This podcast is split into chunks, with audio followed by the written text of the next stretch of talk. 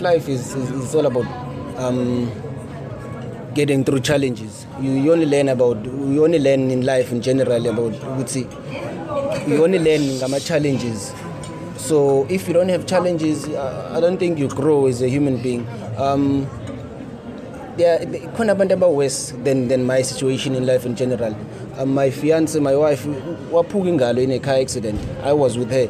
So imagine ukuthi at that time it was me so ukuthi there are other people nabo abazothola opportunity ukuthi akasekho brilliant they're going to get an opportunity to play. So it's not the end of the world. I need i need to because if, if i live in in not accepting my situation i would live in pain.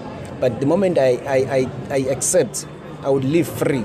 So that is me in general i need to accept anything that comes my way so that i can have a better understanding in just in life in general because i don't know ubani ngeminspirishayo if i keep going ngiba strong and more resilient.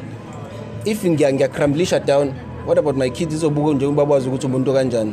So life in general everyone has problems. How you fix them makes you a better person